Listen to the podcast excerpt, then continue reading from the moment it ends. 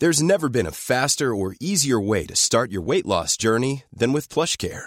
PlushCare accepts most insurance plans and gives you online access to board-certified physicians who can prescribe F D A-approved weight loss medications like Wegovy and ZepBound for those who qualify. Take charge of your health and speak with a board-certified physician about a weight loss plan that's right for you. Get started today at PlushCare.com slash weight loss. That's PlushCare.com slash weight loss. PlushCare.com slash weight loss. Hi, welcome to Hollywood Crime Scene. This is Rachel Fisher. Hi, this is Desi Jennekin.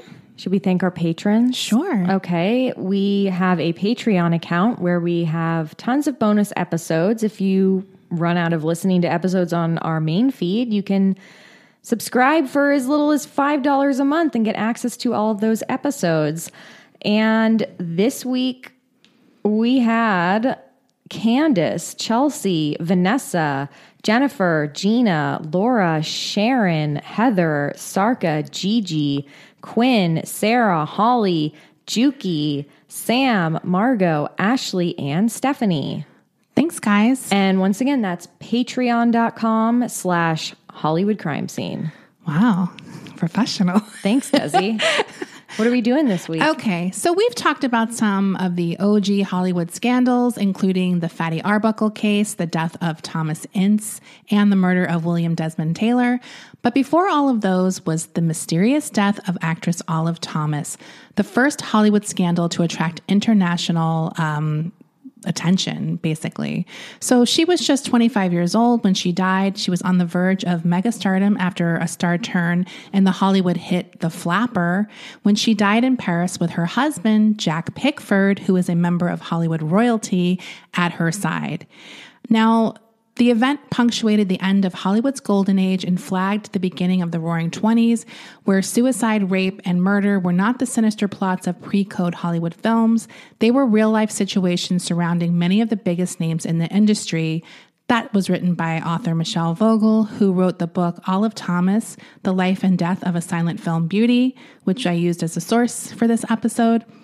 I also used a piece called You Don't Know Jack about Jack Pickford from a blog called Paradise Leased that was written by Steve Vaught, The Man Who Had Everything, The Curious Case of Jack Pickford, and the New York Times by Shane Brown, and a lot of other newspapers uh, and stuff like that as well. There was also a Stories of the Silent blog. I they had some information there as well that I kind of picked through.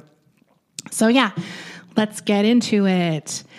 Olive Thomas was born Oliva R. Duffy in Pennsylvania, but in her effort to give her background a little more allure, she would often claim her birth name was Oliveretta, to okay. be a little more exotic.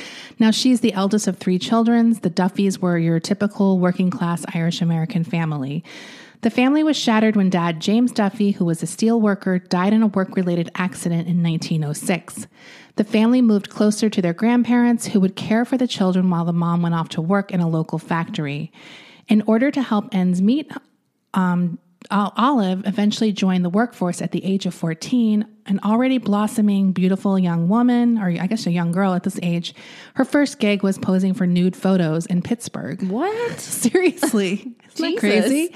Uh, yeah. She eventually leaves school completely at the age of fifteen when she gets a job selling gingham at Joseph Horn's department store for two dollars and seventy-five cents per week. Gingham? That's so cute. Like tablecloths? I guess like, yeah, the fabric. Little dresses? Yeah, I don't know what that means, but it sounds real nineteen oh six. For sure. uh, so in April nineteen eleven, at the age of sixteen, she gets married to Bernard Krug Thomas. That's where she gets her last name. But they separate just two years later on the grounds of desertion and cruelty.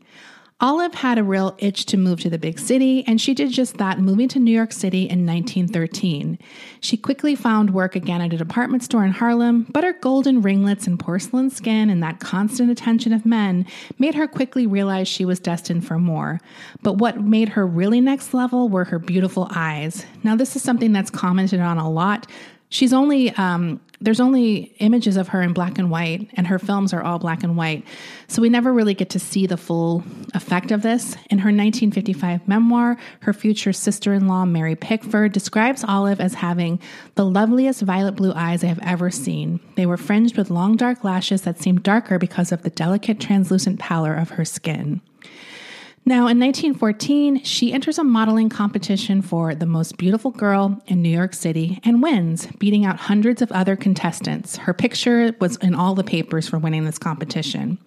This contest helped establish her career as an artist model, and she would pose for like numerous famous artists of that day, of the day, included, including Harrison Fisher, um, and just like other people I've never heard of. But they have Wikipedia pages, so I guess they're big. Oh, Harrison Fisher. Yeah. Hey, maybe you're related. So she gets featured in like magazine covers at this point, because this is like in the days where a lot of that stuff, they don't take pictures, they like their drawings. Yes. You know? I mean, you kind of covered this in the Evelyn Nesbit. She's right. like of that that kind of thing. Now, she's also on like the Saturday Evening Post. That's like a big one. Um, art that artist Harrison Fisher dubbed her to be actually the most beautiful girl in the world, not oh. just New York City. Her uh, entree into the elite social set was a go at this point. Now, legend has it that Fisher wrote a letter of recommendation recommendation to Florenz Ziegfeld, resulting in her being hired for the Ziegfeld Follies. However, Olive would later say that she just walked right in and asked for the job and got it. Regardless of how it happened, at the age of twenty in nineteen fifteen, she becomes a Ziegfeld girl. Like, so that's like a big deal. That was like a hot hot thing to get, like, for sure. Yeah, in that day. So movie historian Terry Ramsey wrote in nineteen twenty-six that she had a dazzling impact on stage. She was a sudden sensation and became the toast of Broadway. Strong men grew dizzy under her eyes, he said. She was overwhelmed with the admiration and gifts of treasure, diamond necklaces, pendants, rings, parties, orchids, everything. Now, the Follies produce, producer Florenz Ziegfeld was besotted with her and made her her miss his mistress. At the time, he's married to Billy Burke, who played Glenda the Good Witch, but she was a big Broadway actress uh, before she went into movies. Um, but he was constantly fucking his folly girls. Uh, that was his thing. Uh, but Olive was his favorite at this time. She was adored by him. He lavished her with expensive jewelry. Um, he paid her seventy-five dollars per week, which is like one thousand seven hundred dollars a week today. So that's a lot of money. She sent much of that home to her family. Uh, a critic named Philip Mindel, who wrote for the New York Tribune, said, "To know Olive Thomas personally is like being on friendly terms with an angel." That's Aww. What people say about me. Now, he eventually cast Olive as the star of his Midnight Frolic. The frolic was staged after hours on the rooftop garden of the New Amsterdam Theater. This was a show for famous male patrons who had lots of money to give these young and beautiful female performers. She would get lots of expensive gifts from her admirers here, and it was rumored that a German ambassador gave her a ten thousand dollars string of pearls one night. A poster of the time did depicts her with these cascading auburn curls and her eyes closed in ecstasy, smoking a cigarette as her nightgown tumbles off her shoulders. I like the art from that period, those kind of pictures. Art Nouveau? Yeah. yeah. Of like women, particularly, like the drawings. Yeah, they're nice. Too. Uh, in Midnight Frolic, she danced in a barely there costume made of balloons, and the, the, the male spectators were, were permitted to pop them with their cigar. That's, that's hot. a hot. I was like, that's my dream. That's a hot move. And I want to do the popping too. I love to pop a balloon with like a cigarette. You want to pop your own balloons? Maybe. Ooh, ah, ooh. like, like you make those little faces. Ooh, whoops. Um, so she continues modeling while she's appearing in the, appearing in these shows. She becomes the first Varga girl after she poses for a, a portrait painted by the famous artist Alberto Varga. Now, this portrait, I you can find it online. Maybe I'll post it, but it's kind of risque, so I don't even know if we can post it on Instagram. Maybe we can if you guys don't tattle. This is titled "Memories of Olive," and it's her nude from the waist up, clutching a rose. This portrait was commissioned by Ziegfeld, but um, that claim is sort of like sketch. He did purchase it at some point, but and hung it in his office in the New Amsterdam Theater. And he called her one of the most beautiful brunettes Uh, oh, sorry. Varga called her one of the most beautiful brunettes that Ziegfeld ever glorified, and he kept a copy of the painting for his personal collection. Let me ask you a question. Yes. So she's had blonde hair, auburn hair, and brown hair? No, her hair is brown, but it's golden. It has like a golden highlights in it. Okay. So it's like, yeah, that's kind of goes all over, but I've seen pictures of her. She has brown hair, but I guess it's like golden ringlets. So there's some golden in the brown. Um, uh, I okay. don't know. Maybe it's she had highlights. She had chunky highlights, Rachel. uh, so men adored her, but obviously all the other Ziegfeld girls did not. That One, fucking bitch. That fucking bitch. Look at her. She's not even that pretty. One in particular um, was Kay Laurel. That was the previous favorite of Ziegfeld. She detested Olive. Um, and Olive was also notorious for her crude language and behavior. She was kind of like out there, which I like. Mm-hmm. And she used to flash her jewelry to these bitches when they were mean to her. She once um, showed them all, showed off a huge diamond ring that she had. And she said, "This cost me a couple of humps in Palm Beach," which I feel like is a go-to line from now on forever. I agree. This is like uh, nineteen fifteen showgirls. Absolutely. Yeah. Just, I mean, with the rivalry of the girls. Yeah. So her affair with Ziegfeld finally ends because he refuses to leave Burke and marry Olive, but other big-name suitors were ready and waiting, including the Hollywood director, Thomas Ince, who fell in love with Olive and begged her to star in his films. He would also go to the gossip magazines and kind of, you know, pump her up. He'd be like, "She's so sunny and whimsical. Her personality is, she's a brunette of the vivacious type with golden brown hair that screens unusually well." So he was totally like, you know, given her the star treatment. Sounds like a simp. Yeah, absolutely. And that really set her on her way to be moving to Hollywood and becoming a film actress. So in July of nineteen sixteen, she signed with International Film Company. She made her on-screen debut in this ongoing serial called Beatrix Fairfax that was produced by William Randolph Hearst. She eventually signs with Triangle Pictures that give her a contract and move her out to California, where she soon she earns a reputation as an energetic brain eager to learn the nuances of film, from acting to directing to prop construction, but she was also known as a real good-time girl. So the Los Angeles Times noted at some point in nineteen seventeen, Miss Thomas has a reputation for seeking action and plenty of it. Mm. She also picked up with an old admirer. One of the regulars at the Midnight Frolic was Mary Pickford's younger brother, Jack. He was the black sheep of the Pickford family, and they were about to embark on a love affair that would burn bright but end tragically. So now I'm going to give you a little background on Jack Jack Pickford. So poor Jack Pickford, he had definitely not has definitely not been treated well by history. Pretty much remembered as Mary Pickford's little brother, who was basically a no-talent, drug addict, alcoholic, um, abusive guy who caused nothing but strife for his family. That's pretty much what's been out there about him. So. But many Hollywood historians are now kind of looking back more objectively on him. And although he was definitely no saint, he is an early example of someone being untreated fairly by the media. And those negative stories just kind of stuck to him, uh, leaving him with this maligned reputation. Obviously, as always, things are much more complicated than that kind of uh, what happened to him. So he is the only son of John and Charlotte Smith, and after his father, who was an alcoholic, abandoned the family when Jack was an infant, he was basically on his home in this house full of women and girls. In order to make money, Charlotte became a stage mom, putting her kids, Jack, Lottie, and Gladys, soon to be Mary, out on the vaudeville circuit. They eventually changed their last name to Pickford, which was like a family name. And they really were pretty successful on this uh, vaudeville circuit. Now, he was the son, as I mentioned before, and he was kind of alone a lot with barely any adult supervision because the mom really put all her focus on the girls.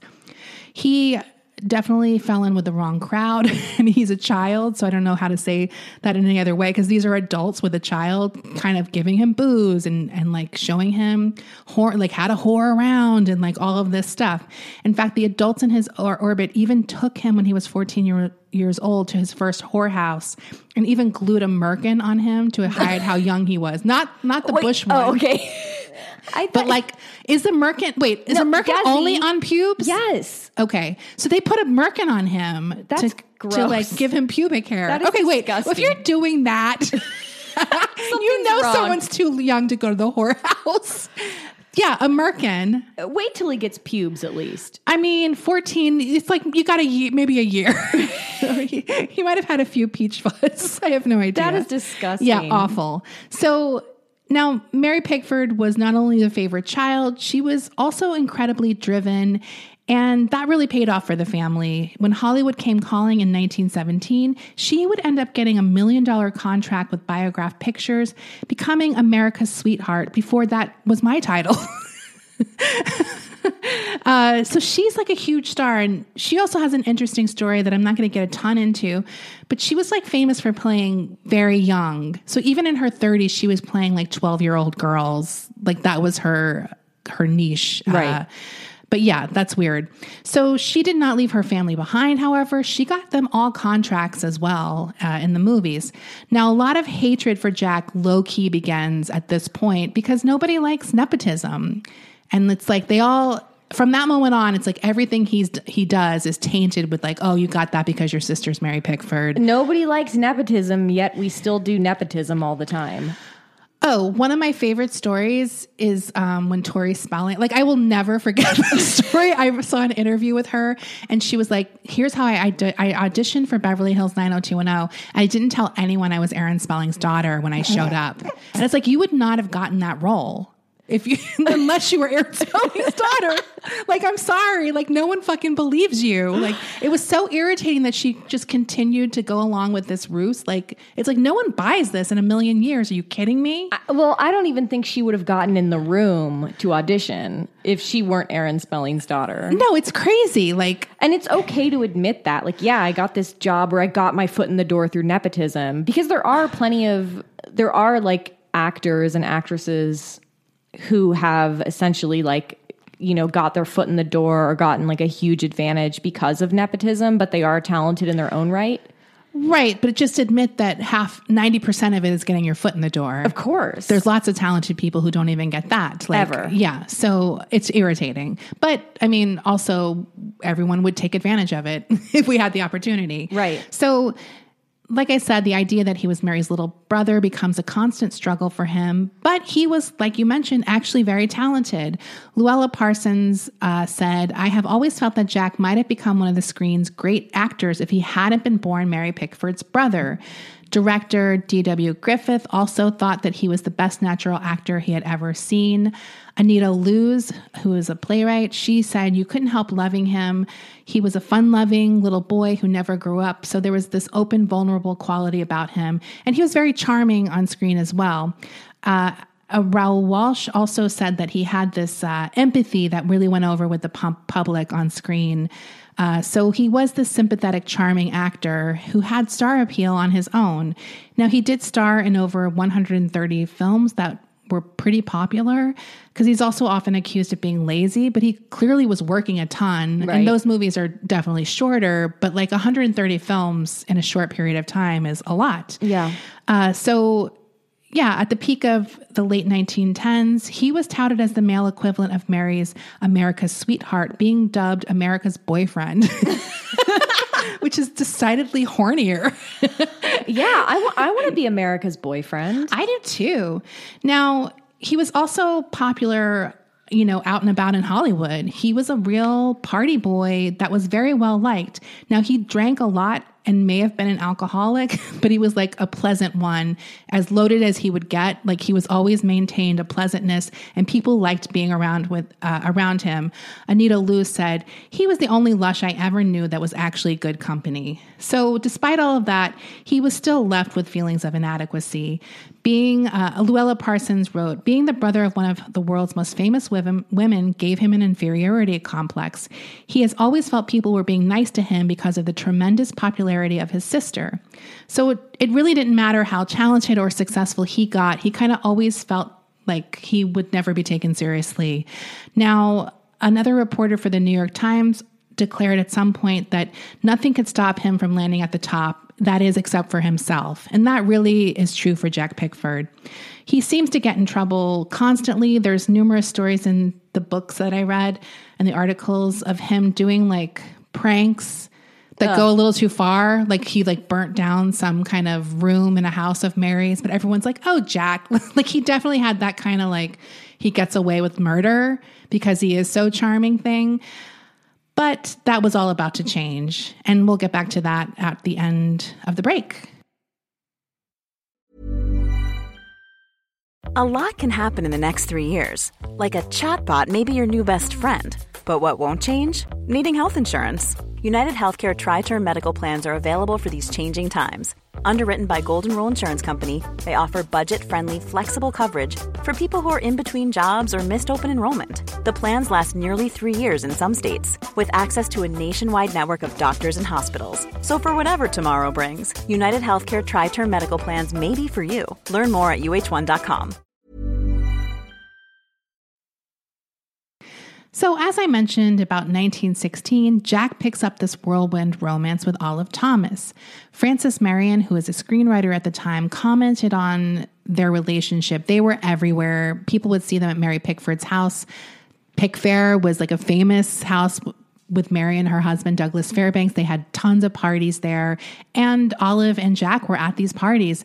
She described them as two innocent-looking children. They were the gayest, wildest brats who ever stirred the stardust of, on Broadway. So they were a hot couple. They were a hot couple. They were talented. Um, but she said they were much more interested in playing the roulette of life than in concentrating on their careers. Now, they're both in their early twenties, so I don't doubt that that's true. Right. After eight months of being together, Uh, Jack and Olive get hitched in a private ceremony in New Jersey, and they keep this marriage secret. Um, I don't really know why, but people speculate because Mary maybe didn't approve of this marriage. Now, she says in her nineteen fifty-five autobiography, bi- autobiography Sunshine and Shadow, she she basically says that they thought Jack was too too young, and she said that she felt Olive, being from a musical comedy background, belonged in an alien world, like the Broadway world. Maybe they thought she was a little bit of a hoe or something. I have no idea. They they heard about that balloon act. They did. Now, she says Ollie, that's what she's sometimes called, had all the rich, eligible men of social world at her feet. She was deluged with proposals from her own world of the theater as well, which was not surprising. And then she goes on to talk about her beauty. She said, I could understand why Ziegfeld never forgave Jack for taking her away from the Follies. She and Jack were madly in love with one another, but I always thought of them as a couple of children playing together. So that's a common uh, thought about them, that it's just two kids who are in love and uh, they shouldn't be taken seriously. Now, they were pretty much the love of each other's lives, though, like in their opinion. The marriage was tumultuous and filled with like lots of back and forth, like big fights and then lavish making up with huge gifts, just like constantly uh, doing doing that game. Now, in nineteen seventeen, Jack joins the U S Navy's Aviation Corps, which was like a big thing at the time because it was kind of like one of those things where Hollywood, it's like, are you going to war or are you not? Like, so they had a lot of pressure on them, but Jack really wanted to go. He makes a comment around this time that would later come back to haunt him. The comment was, want to know my idea of a good war job? Being a chauffeur to a general with a yellow streak. So he kind of was making a joke, but then it would come back and bite him in the ass in March of nineteen nineteen. The war is over at this point. He is back in Hollywood, and this bombshell drops on him. He had been deemed undesirable by the Navy and was being kicked out for his involvement in a high-level bribery scandal. Now, this was a group of well-to-do, what they did, what they were called slackers. Slackers. Is that and that was a high that was a high insult, by the way, slackers back then. Oh, I got called that all the time. Well, yeah. Uh, so back then, though, to be called a slacker was like not good. So they were these high-level, well-to-do st- slackers dubbed the Safety First Men. They paid tens of thousands of dollars in expensive gifts and bribes to naval officers in order to secure bomb-proof assignments that kept them out of like dangerous situations, which is exactly what Jack joked about. Now, he was not really the mastermind of this scheme, but he kind of did the back and forth. Like he would bring the bribes to the the like um, generals, naval officers. Uh, so he got hit by it. Uh, he was definitely included in that. So obviously that did not go down well. The Pickford name and connections, however, did save his ass. Charlotte, his mom, interceded because she was personal friends with the pres- the private secretary to the President of the United States. And she kind of shifted things dramatically. Jack's discharge was auto- automatically changed from dishonorable to ordinary, and he got a recommendation for further enlistment if he wanted to. Now, she's like often considered one of the most powerful stage mothers in Hollywood history, and especially at this time. She's an O G Kris Jenner. She is. Now, she would take on studio he- heads and like bring them to their knees. She did nothing. She did the same with like heads of government. Like she could fucking, she was that bitch. Um, so she did that for her son, and She she went so far that they even put on his report that his sobri- his sobriety was excellent, which is not the case at all. It's like, Mom, you didn't have to go that far. But that's how, how that they did not fuck with her. So this obviously did no favors with him for him in the court of public opinion. However, he was sensitive to these charges of nepotism and getting off easy for his name already. And at this point, it really fucking affected him because people were like, what the fuck? Like, you don't have to pay for anything. Like, this was a serious charge, and he got off scot-free.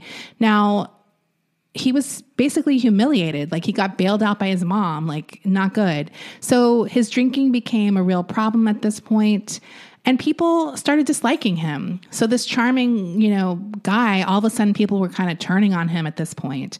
Now, he's still married to Olive, and they're still attending all these parties. Um, and they're really into like alcohol, and some people speculate heroin and cocaine as well.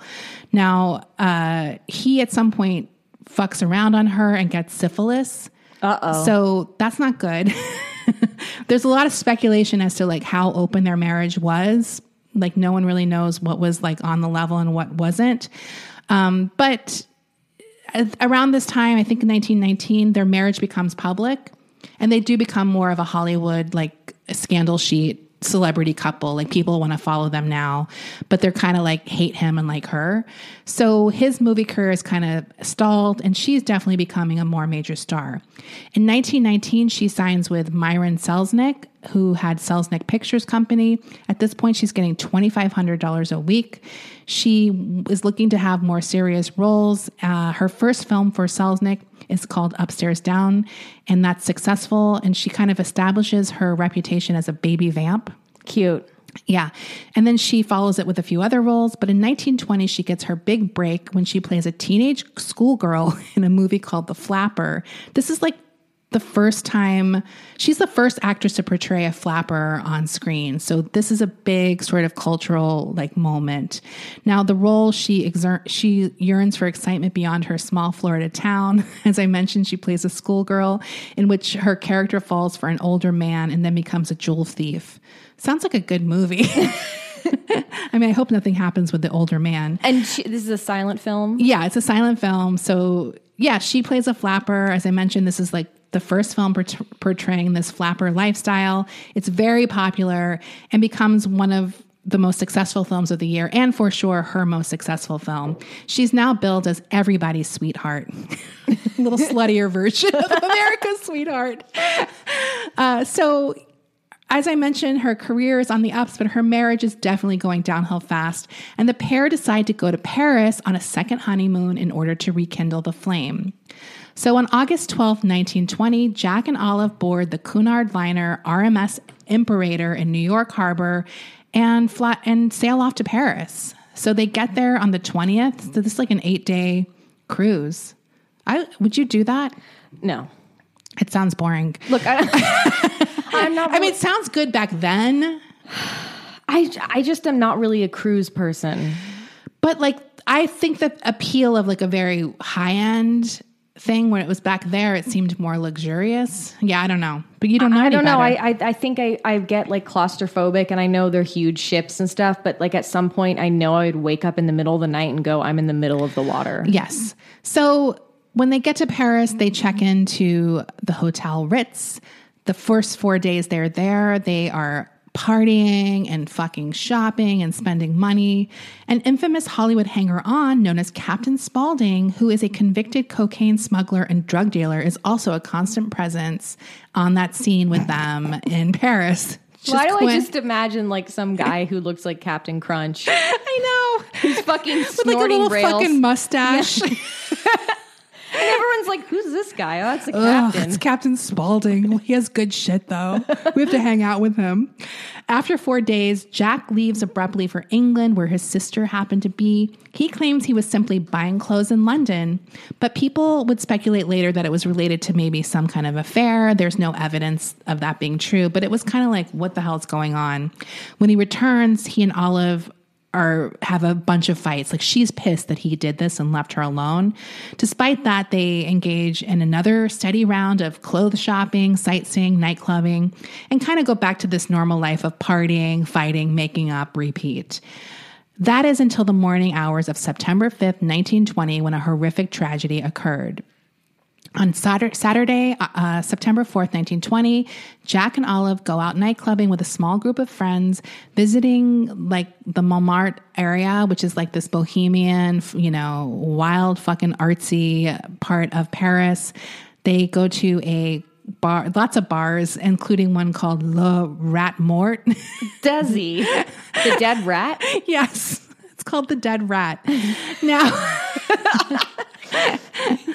Now, the idea that they're partying in Montmartre, like, really sets this vibe for people who, like, aren't in the know, like, people who don't know Paris. It's like, ooh, they're drinking and drugging in this area that famous artists used to go to, and there's lots of perverted sex happening. Like, just that kind of vibe that that area had sounds fucking fun as hell to me. Like, yeah. I would love to go. Now... many have speculated what happened that night, but no one really knows anything, especially after ten p.m. Regardless, they were both back in their suite together around three a.m., although there is a dispute as to whether or not they returned together or separately.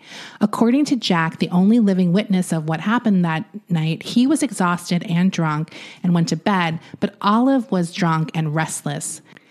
So I'm going to read to you Pickford's account of what happened that night. He gives it to the Los Angeles Herald-Examiner on September thirteenth, nineteen twenty. We arrived back at the Ritz Hotel about three o'clock in the morning. I had already booked airplane seats for London. We were going Sunday morning. Both of us were tired out. We had both been drinking, a little. I insisted that we had better not pack then, but rather get up early for our trip and do it then. I went to bed immediately. She fussed around and wrote a note to her mother. She was in the bathroom. Suddenly she shrieked, "My God!" I jumped out of bed, rushed toward her, and caught her in my arms. She cried to me that to find out what was in the bottle. I picked it up and read poison. It was a toilet solution and the label was in French. I realized that she had done what she had done and sent for the doctor. Meanwhile, I forced her to drink water in order to make her vomit. She screamed, "Oh my God, I'm poisoned." I forced the whites of eggs down her throat, hoping to offset the poison. The doctor came and he pumped her stomach three times while I held her. Nine o'clock in the morning, I got her to the Neuilly Hospital, where Doctor Choate and Wharton took charge of her. They told me she had swallowed bichloride of mercury in, the alco- in an alcoholic solution, which is ten times worse than the tablets. She didn't want to die. She took the poison by mistake. We both loved each other since the day we married. The fact that we were separated months at a time made no difference in our affection for each other. She was... She even was conscious enough the day before she died to ask the nurse to come to America with her until she fully recovered, having no thought that she would die. She kept continually calling for me. I was beside her day and night until her death. The physicians held out hope for her until the last moment, until they found her kidneys were paralyzed. Then they lost hope. But the doctors told me she fought harder than any other patient they had ever had. She held on to her life as only one case in fifty. She seemed stronger the last two days. She was conscious and she would get better and go home to her mother. "It's all a mistake, darling Jack," she would say, but I knew she was dying. She was kept alive only by hypodermic injection, injections during the last twelve hours. I was the last one she recognized. I watched her eyes glaze and realized she was dying. I asked her how she was feeling and she answered, "Pretty weak, but I'll be all right in a little while. Don't worry, darling." Those were her last words. I held her in my arm, and she died an hour later. Owen Moore, a friend of theirs, was at her bedside as well. All stories and rumors of wild parties and cocaine and domestic fights since we left New York are untrue. Okay. Why was there a bottle marked poison in the hotel room. Well, we'll get we'll get more into that. Now, she is dying in this hospital. It's also called the American Hospital. The press begins reporting on various rumors that began to arise about the circumstances of this incident. Some papers reported that she had attempted suicide after having a fight with Pickford because of his alleged infidelities. Others say she attempted suicide after discovering Pickford had given her syphilis. There were rumors that he was plagued by a drug addiction and that she and Pickford had been involved in champagne and cocaine orgies while wow. they were in Paris, um, and that Pickford tricked her into drinking poison in an attempt to murder her and collect insurance money. Um, Owen Moore, the friend who accompanied them in Paris, denied all of these rumors, saying that Thomas was not suicidal and that she and Pickford had not fought that e- that evening. He also denied the rumors, saying, "Olive and I were the greatest pals on earth. Her death is a ghastly mistake." Now, part of uh, what stoked a lot of these like create wild speculations was there was some inconsistencies in Jack's story, which is like understandable. Like he is was drunk that night, despite him saying they had a light drinking. There's just no way that's true.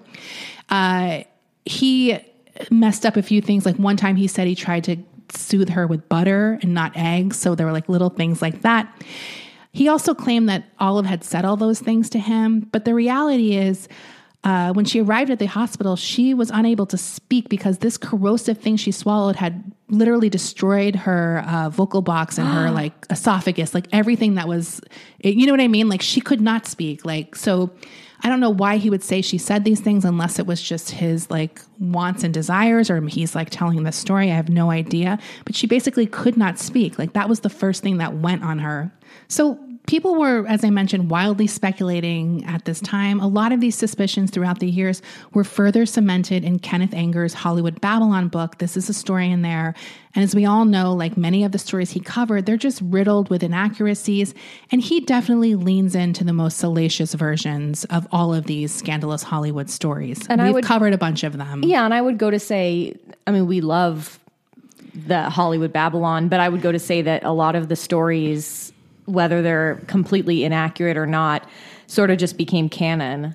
Absolutely, because a lot of people weren't covering these stories at all. So that was sort of the only record uh, until like later on, people would sort of debunk these stories. They're still enjoyable. Of course. Uh, for sure. Now, as I said, many people thought maybe it was suicide because of their tumultuous relationships. Uh, relationship and all of this stuff. There was uh, the syphilis angle was also touched upon because that that um, component or that compound or whatever is used to treat syphilis. Well, then why is it labeled poison? Well, because you shouldn't drink it, I guess. Uh, now, there's pictures I have. I can post them. That they'll show you the bottles, uh, the two different bottles, and they are very close. I'm going to get into this, though. So They, some people speculated like she was being defiant to show him up, like I'm going to kill myself with this thing. Um, some people did believe that Jack murdered her uh, for various reasons. I mentioned the financial aspect. Maybe he was having an affair and wanted out. Um, he does give her entire estate, by the way, to Olive's mom, so that kind of disproves that theory. The most boring option, obviously, for everyone is that it was an accident, but that's also the Occam's razor like thing. Like it is the most likely thing that to happen based on the evidence. As I mentioned, she is drunk, possibly on drugs or high in some way, and definitely exhausted when she goes into the bathroom at four a.m. It's dark inside, and she mistakenly takes the wrong ton- tonic.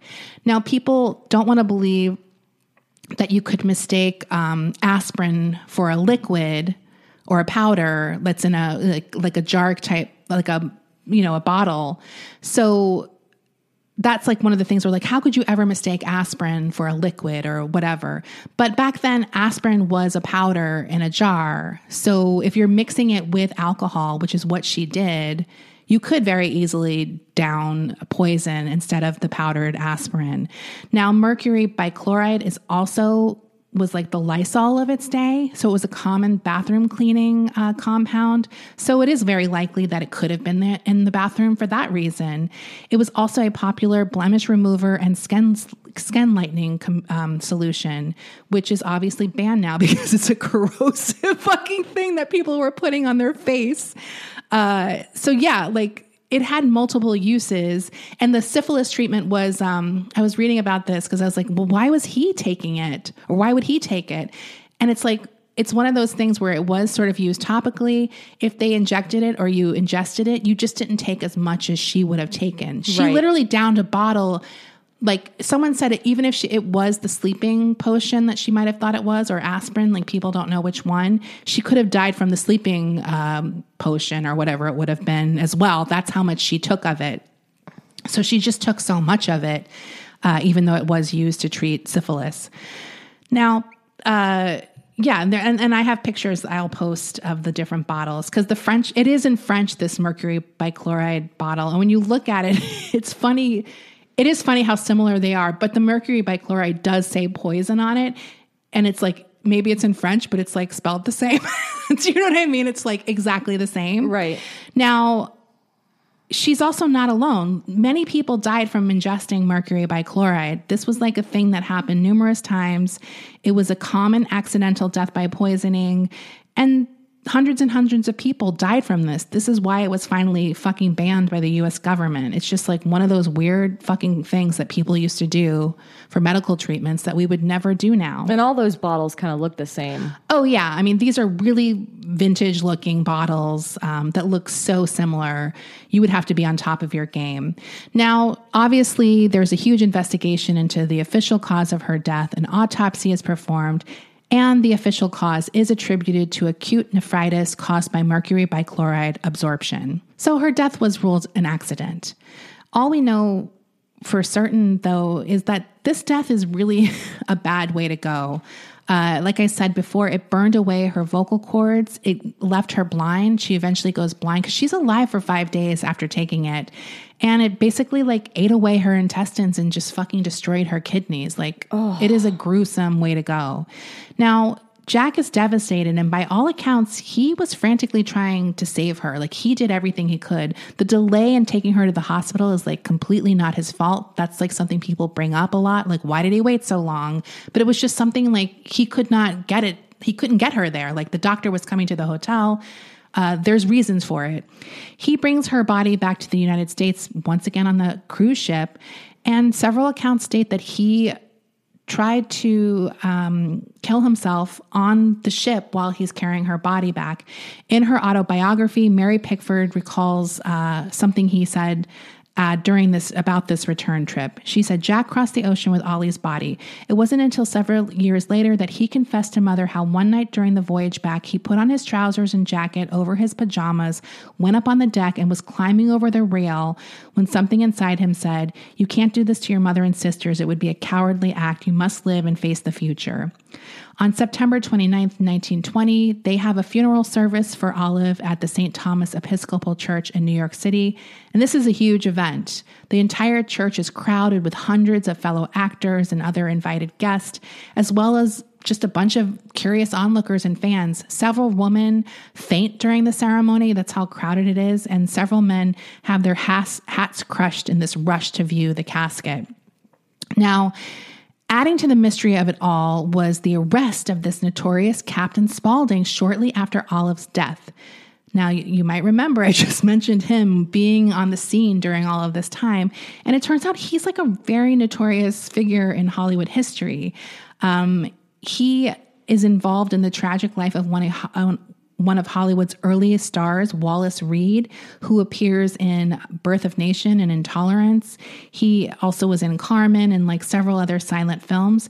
He is uh, he suffers a serious injury in a train wreck in nineteen twenty-three and becomes addicted to morphine and passes away at the age of thirty-one from morphine-related. Uh, I think he's trying to go clean, but he doesn't do it right, and he uh, dies from like... Um, the consequences of his uh, addiction, or not the consequences, complications. Whatever. Complications. So yeah, thank you.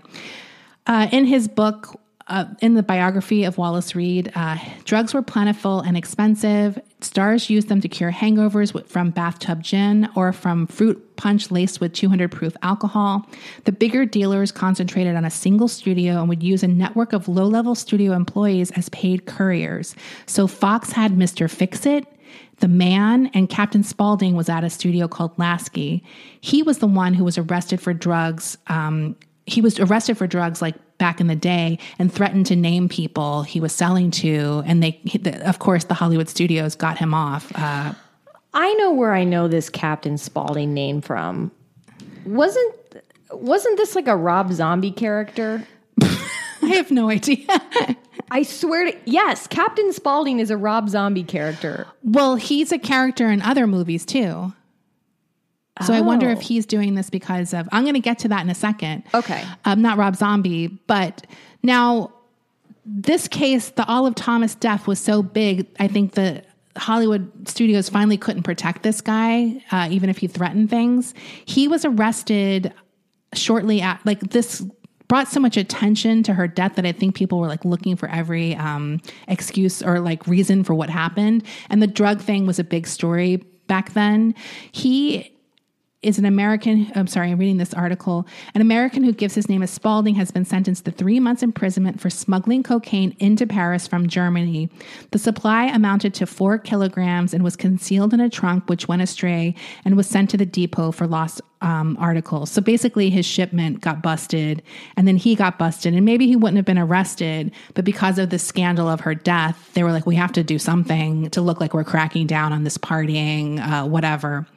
Now, another interesting thing I found was, like you mentioned, a character, but this is from a nineteen twenty-eight Marx Brothers movie called Animal Crackers. Groucho plays a character named Captain Spaulding, and it's kind of seen as an inside joke to this guy's selling drugs to all of fucking Hollywood. That name, as I mentioned, is associated with his cocaine dealer. He's in this movie. His name is Captain um, Spaulding. In the movie, they sing a song called Hooray for Captain Spaulding, which is like, basically like, hooray for my coke dealer is here. Here, like when he shows up, he gets this song. So it's kind of like a weird inside joke. Uh, I just kind of love these shadowy Doctor Feelgoods from back in the day. There's so many of them. There's so many of them. And it's like, they don't even, it's all so new. And they, you know what I mean? It's just like, it's wild. So although Olive is obviously the one who died, I mean, that pretty much ended Jack's life as well. He really is not well after uh, Olive's death. He really goes downhill and his career is pretty much over, but just per, like psychologically, he's not well. He spirals into um, alcoholism, and he's often found just crying or like in a drunken stupor about her death. And um, people are probably like accusing him of killing her? Oh, absolutely. Even if she didn't directly do it, they blame him for putting her in this lifestyle. You know what I mean? Like, yeah. he's definitely, he definitely takes the blame on many levels. Like, even if, even though some people do think he directly murdered her, a lot of people are thinking, well, what's the difference? She's still dead. Even if he didn't directly do it, he killed her, kind of thing. Right. And he doesn't really uh, recover from that. He does uh, marry two more times. The first person he marries is in nineteen twenty-two. Her name is Marilyn M- Miller. She was actually one of um, her the girls who hated her in the Ziegfeld Follies. She's oh. also a Ziegfeld girl who fucked um, Ziegfeld. So they hook up. Uh, that marriage does not last long. It is widely reported to be have been an abusive marriage due to his um, drug abuse and alcoholism. They separate in nineteen twenty-six, and she gets a French divorce. I what, don't know what that is, but I want that? one. I like the idea. It's a French divorce. Now, nineteen twenty-eight is a very rough year for Jack. His mom, Charlotte, dies, so that's not great. And then on July sixth, nineteen twenty-eight, he's hospitalized after having a heart attack. So he's released from the hospital. He flies from L A to New York to discuss discuss an offer to appear in some uh, play. And he's like, it's reported that the attendants on the plane said he could barely like manage like dealing with himself on the flight. Like he couldn't lift himself. He couldn't stand. He's in a bad way. Now, his final marriage is to a woman named Mary Mulhern. She's only twenty-two when they marry. She's also a former Ziegfeld girl, but not at the same time that Olive was. They get married in nineteen thirty. The day after the wedding, st- stores start hounding Jack for bills he's never paid. Newspapers are printing headlines like, summons awaits Pickford in L A. Like, he is in debt up to his ears. Uh, so she's kind of like, what the fuck did I marry into? The marriage quickly goes downhill. She starts figuring out that she's basically like a fucking nurse. Like, she just has to take care of this guy. Within three months, um, he starts becoming increasingly violent towards her. So it's not a good scene. In March of nineteen thirty-one, he's in a very bad car accident. He was sleeping in the back seat of the car while a chauffeur was driving. So that's good, I guess. Like, he's not drunk driving, at least. At an intersection, the car hit a, a drain pipe, and he, the two of them are thrown from the car uh, after that happens, and the car crashes in a tree and is demolished. He's pretty beat up and bruised. The chauffeur has broken ribs. I mean, it's pretty bad. Theories claim that the car must have been traveling very fast when it hit the drain pipe because of just the way they flew out. Mary, um, his wife, takes care of him after the crash. Now, there's this story that pops up, but I don't, I can't find any context to it. It's just a story from nineteen thirty-one in September that he awoke from a coma and was in critical condition, but I don't know what he was in the coma for. So it's like this random bit of information, but there's no context to it. And I don't know if it's related to the car crash, but it's months later. Anyway, just thought I'd throw that out there. Now, she leaves him sometime after he wakes from this coma and goes to live with her parents. He spends Thanksgiving and Christmas alone. His friends um, confront him about, like, where's your wife? And he's like, she's away on vacation. He finally admits in February of nineteen thirty-two that they are separated and tells newspapers, please say Mary Mulhern is an awfully nice girl, and then I'm sorry we couldn't make a go of our marriage. That is, if you feel like saying something. Luella Parsons writes a newspaper article saying that Jack begged her not to write a story about his marriage ending, but it's kind of like the cat's out of the bag and he has no choice. It's kind of sad that he doesn't want to admit that the marriage is uh, failed. Um, well, it sounds like he was a pretty shitty husband. Absolutely. So it's, but it's kind of like he's a mess. Like, yeah, he is for a mess. Sure. Now, the divorce is finalized in February nineteen thirty-two. Uh, Jack's friends insist that the real reason of the divorce was that he couldn't get over the death of Olive. Like, all of this bad behavior, they kind of attribute to that.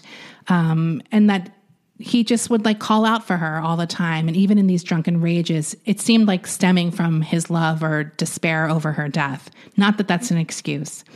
Now, in nineteen thirty-two, like the spring of nineteen thirty-two, he goes to visit his sister Mary at Pickfair. According to her, he looked ill and emaciated. His clothes were hanging off of him like he was a clothes hanger. She recalled in her autobiography that she felt a wave of a premonition when watching her brother leave as he started walking down the stairs. Jack called back to her, "Don't come down with me, Mary, dear. I can go alone."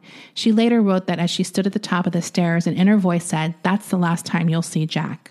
In October of nineteen thirty-two, he is admitted to the hospital, the same hospital in Paris where Olive died, while on vacation. He stays there for months, really sick, and no one ever visits him. Doctors say that during the last stages of his illness, he only talked about his last wife, Mary Mulhern, and he also desperately wanted to see his second wife, Marilyn Miller, near the end. Um, but no one comes to visit him. On December thirty-first, he gets a blood transfusion and is reported to be getting better. But uh, he eventually does die on January third, nineteen thirty-three, after slipping into a coma and basically never coming out of it. He died from chronic polyneuritis, which is an autoimmune disease that causes dizzy spells and muscle issues. Muscle issues. There's not a cure for it, even to this day. Um, he had it for three years. I don't know if he knew he had it, but eventually spread to his brain, which is what killed him. He was thirty-six years old. Now, nurses said that he's passed with a smile on his face. I don't know what that means. I guess. Now, obviously, a lot of people speculated that something that went to his brain, that he actually died of syphilis. Yeah. Because that is the final stages of syphilis. But there's no record um, of that being the case. Uh, Florenz Ziegfeld actually at some point admits to being the one who spread that rumor. So we don't even know that it's true that Jack had syphilis. Right. It might have just been a rumor all along. But like I said, there's just no evidence of stuff like this. I feel like a lot of people back then had syphilis, or there were rumors that they had syphilis. Yeah, and it was like definitely a jealous thing. He was mad that he took Mary, um, I'm sorry, Olive. Uh, so who knows? Um, now I'm going to There was a quote in uh, nineteen twenty-two New York Herald editorial about Hollywood, and they're kind of talking about how the entertainment business just you know, no matter how horrible it gets, it does nothing to deter fame seekers, right? It's and like this th- critical. And this is from the thirties? It's from nineteen twenty-two. Oh. So it's a New York Herald editorial. Hollywood, the motion picture capital, a community of dissolute actors and actresses and others of the movie industry, the worst of them, unspeakably vile, the best suspicionable, a colony of unregenerates and narcotic addicts given to wild night parties commonly known as orgies, heroes of the screen by day and vicious roisters by night, a section of civilization gotten rottenly to smash. So Hell this is yeah. like the beginning of like that Hays Code censor, like like we talked about, I guess, in like the Billy Haynes most recently. This is where it all starts coming crashing down. Like the Fatty Arbuckle case happens, the William Desmond Taylor, those are all in the twenties. And people just start being like, wow, Hollywood is fucking cool as hell. No, I'm just kidding. It just starts getting that bad rep. Like people are literally still say that today. I mean, absolutely. Nothing changes. Uh, and it's somewhat true, but it's like everywhere is also bad. Like, yeah, you think it's just he, bigger. It's more like you think you think we have, you know, cornered the market on degenerates. I don't think so. I like these words. I was like, I've never even heard of these words. Suspicionable and unregenerates. Like, no, that's degenerate. Unregenerates. I don't even know. I like when you read things, you're like, does that even still exist? That word? We we don't say it anymore. Uh, so yeah, I have like a whole bunch of stuff I'm going to save for the mini, because it's about a haunt, Olive Thomas's ghost. Oh. So I was going to add it tonight, but I feel like we're already pretty long, so I'm going to save it for the mini, because uh, I know you love ghost stories. I love them. So the, I've got a bunch. She haunts the New Amsterdam Theater. Ooh. And there's tons of reports of all these different sightings of her there. So we'll hit that up on the mini on Friday. But yeah, that's the story of Olive Thomas and Jack Pickford. Wow. I never knew anything about her, Desi. I... I feel like I remember reading it in Hollywood Babylon, and I don't remember how I came to do it. I think I might have been looking at Hollywood Babylon. Oh, you know what? I was reading it for the um, Billy Haynes. Mm. Uh, so I think that's where I came across, and I was like, oh, there's actually so many stories in there. I was like, oh, I should do that one. Right. Because they're, they're like a lot of one. They're not the big ones. Yeah. Uh, but they, they're juicy. Yeah. Like there was this one act, actor, Jack Kelly, that yeah. whole story is juicy. So I was like, maybe I'll get to that an, another time. Yeah, I should re-crack open that book too. I, I mean, there's just so, I think also some of these were in Hollywood Babylon two, which I don't right. think I read as much as, as one. Yeah. Like one I owned and read a ton probably. And I don't think I did the same. The Hollywood Babylon two has that famous picture of Liz Taylor on the front where she's like getting out of a car, kind of like not her best. I haven't, I haven't read that one. No, I, I don't recall reading it. Um, but yeah, so there's lots of good pictures. We'll so post them. I'm going to post them. And yeah, stick around for the mini on Friday, or come back for the mini. Yeah. Because uh, there's some funny haunting stories for Olive. Sounds good. Can't, I can't wait. So now we do the after show. Okay, we'll see you over there. Bye. Bye.